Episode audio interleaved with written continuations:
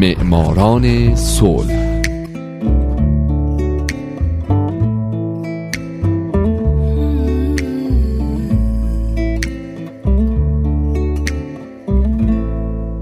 امروز یک شنبه است. اینجا رادیو پیام دوسته و حالا نوبت می‌رسه به معماران صلح.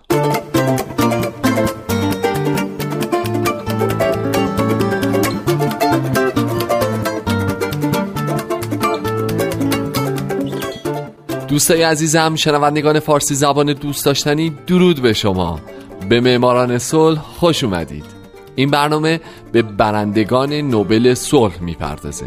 به زنان و مردان و مؤسسات دولتی و غیر دولتی که برای رسیدن به صلح تلاش کردند. کسایی که اگه نبودن ما با دنیای وحشتناکتری روبرو بودیم. من هومن عبدی هستم. لطفا تا پایان این قسمت از برنامه هم با من همراه باشید.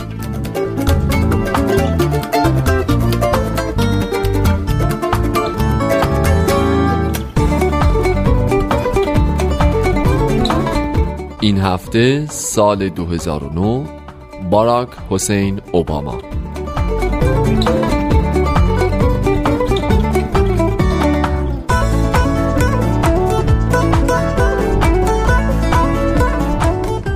بله و اما همونطور که شنیدین از این هفته می‌خوام بپردازم به باراک حسین اوباما. که همتون میشناسینش و من دیگه لازم نیست بهتون بگم که سیاست مدار آمریکایی چهل و چهارمین رئیس جمهور این کشوره. اولین آفریقایی آمریکاییه که به ریاست جمهوری رسیده. اولین کسیه که در خارج از آمریکا به دنیا اومده و رئیس جمهور این کشور شده. حقوقدان فعال اجتماعی بوده و چندین و چند کار دیگه هم تو زندگیش کرده که من تو قسمت و قسمت های آینده سعی می‌کنم به طور خیلی خیلی مفصل بهشون بپردازم. کمیته نروژی نوبل در سال 2009 دلیل اینکه به اوباما نوبل صلح رو اهدا کرد این دونست. تلاش فوقالعاده او برای تقویت دیپلماسی بین المللی و ترغیب به همکاری میان مردم.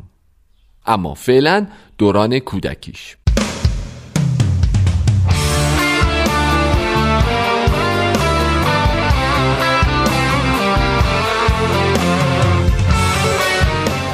باراک حسین اوباما در چهار آگوست 1961 در هونولولوی هوایی متولد شد. پس با یه حساب سرانگشتی باید گفت الان 55 سالشه. مادرش ستنلی اندانهم انگلیسی اصل متولد ویچیتا و پدرش باراک اوبامای پدر اهل قبیله لو در کنیا بود.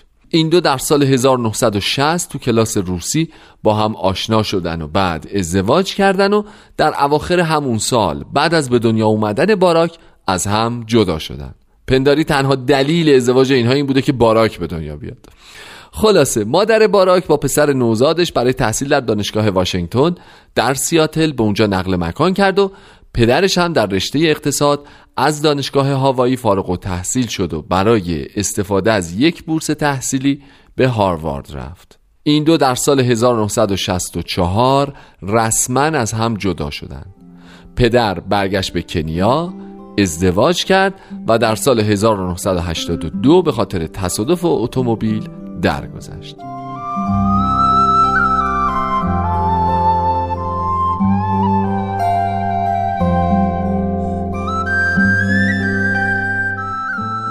از این طرف هم مادر اوباما در سال 1963 با لولو سونتورو دانشجوی رشته جغرافیا در دانشگاه هاوایی که اهل اندونزی بود آشنا شد و دو سال بعد با هم ازدواج کردند. اونا همراه با باراک به اندونزی رفتن و او از سن 6 تا 10 سالگی به مدرسه اندونزی زبان محلی رفت و زبان انگلیسی رو در منزل از مادرش فرا گرفت او در سال 1971 به هونولولو برگشت و با مادر بزرگ و پدر بزرگش زندگی کرد.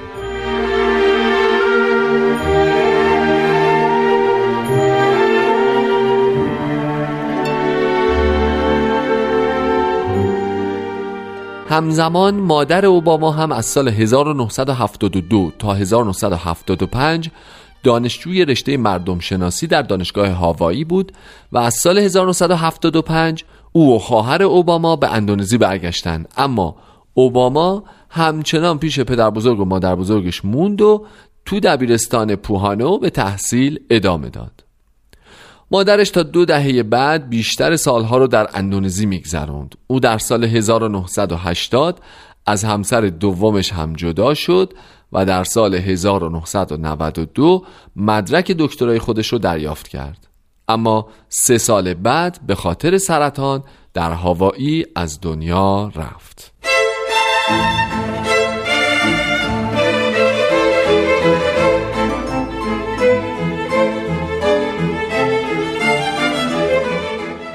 باراک حسین اوباما از دوران کودکیش اینطور میگه که پدرم شبیه آدم های دوروبرم نبود. کاملا به خاطر دارم که رنگ او مثل قیر سیاه بود و رنگ مادرم مثل شیر سفید. او در مورد مشکلاتش به عنوان یک جوان در رویارویی با چند نژادی بودنش هم اظهار نظر کرده. فرصتی رو که هاوایی به من داد تا فرهنگ های متفاوتی رو تو فضای آکنده از احترام متقابل تجربه کنم بخش جدایی ناپذیری از جهانبینی من شد و این تجربیات خمیرمایه ارزش هایی هستند که من اونها رو بسیار عزیز می‌دونم. حتی جالبه که بدونین اوباما در اوایل جوونیش الکل می نوشیده و ماریجوانا و کوکائین هم مصرف می‌کرده. او میگه برای این این کارو می‌کرده که این سوال رو که من چه کسی هستم رو از ذهن خودش بیرون کنه. همچنین توی مصاحبه گفته که او دوستاش عضو باندی به نام باند چوم بودن که نام گیاهی مخدره و اعضای این باند دور هم جمع می شدن و مواد مخدر استعمال می کردن.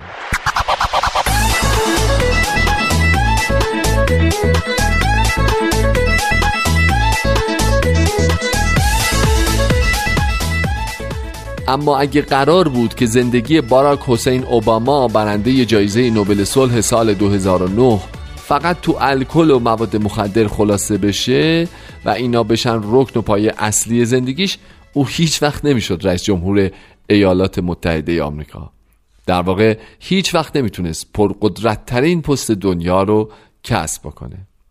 او بعد از اینکه دبیرستانش تموم شد برای حضور در کالج به لس آنجلس رفت و جالبه که از همون اول یا خودش فهمید یا دوروریاش که چه استعداد فوق‌العاده‌ای تو سخنرانی داره. و در فوریه 1981 اولین سخنرانیش رو ایراد کرد. موضوع این سخنرانی دعوت از کالج اکسیدنتال که همون کالج محل تحصیلش برای پیوستن به نهضت عدم سرمایه گذاری در آفریقای جنوبی در اعتراض به سیاست آپارتاید بود. اوباما بعد از یک سفر کوتاه به اندونزی و هند برای دیدار از خانواده‌اش و دوستاش به آمریکا برگشت و برای دانشگاه کلمبیا در شهر نیویورک انتقالی گرفت و در رشته علوم سیاسی با گرایش روابط بین الملل به تحصیل پرداخت و مدرک کارشناسی خودش رو در سال 1983 دریافت کرد.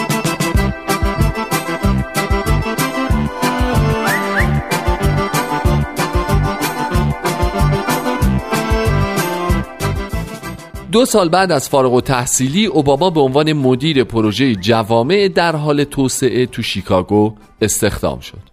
این پروژه مربوط به یک سازمان اجتماعی وابسته به کلیسا بود. او از ماه جوان سال 85 تا ماه می سال 1988 به عنوان یک سازمان دهنده اجتماعی مشغول به کار شد. او در راه اندازی یک برنامه آموزشی شغلی یک برنامه آموزش خصوصی مقدماتی کالج و یک سازمان حمایت از حقوق مستجرین مشارکت داشت اوباما علاوه بر اینها به عنوان مشاور و مربی برای بنیاد گامالیل که یک مؤسسه اجتماعی فعالیت می کرد. او در عواسط سال 1988 برای اولین بار به اروپا سفر کرد بعد به کنیا رفت و در اونجا بسیاری از خویشاوندان پدری خودش رو برای اولین بار ملاقات کرد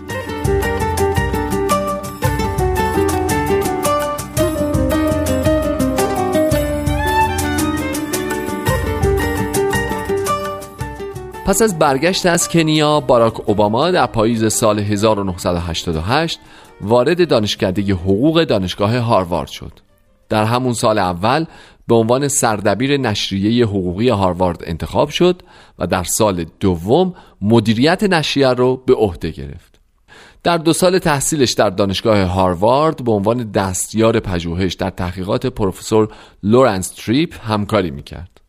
اوباما در تابستونها به شیکاگو می‌رفت و در شرکت‌های حقوقی مشغول به کار می‌شد. او پس از فارغ التحصیلی در رشته دکترای حقوق در سال 1991 به شیکاگو برگشت.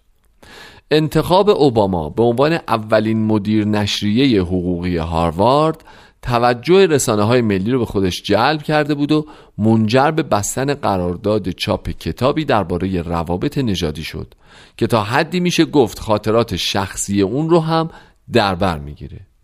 نسخه خطی اون در عواسط سال 1995 تحت عنوان رویاهای پدرم منتشر شد.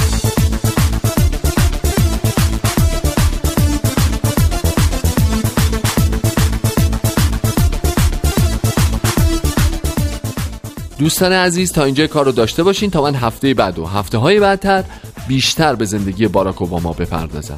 پس تا اون موقع من هومن عبدی امیدوارم شمایی که امروز یکی از شنوندگان برنامه بودید در آینده یکی از برندگان نوبل صلح باشید. شاد باشید و خدا نگهدار.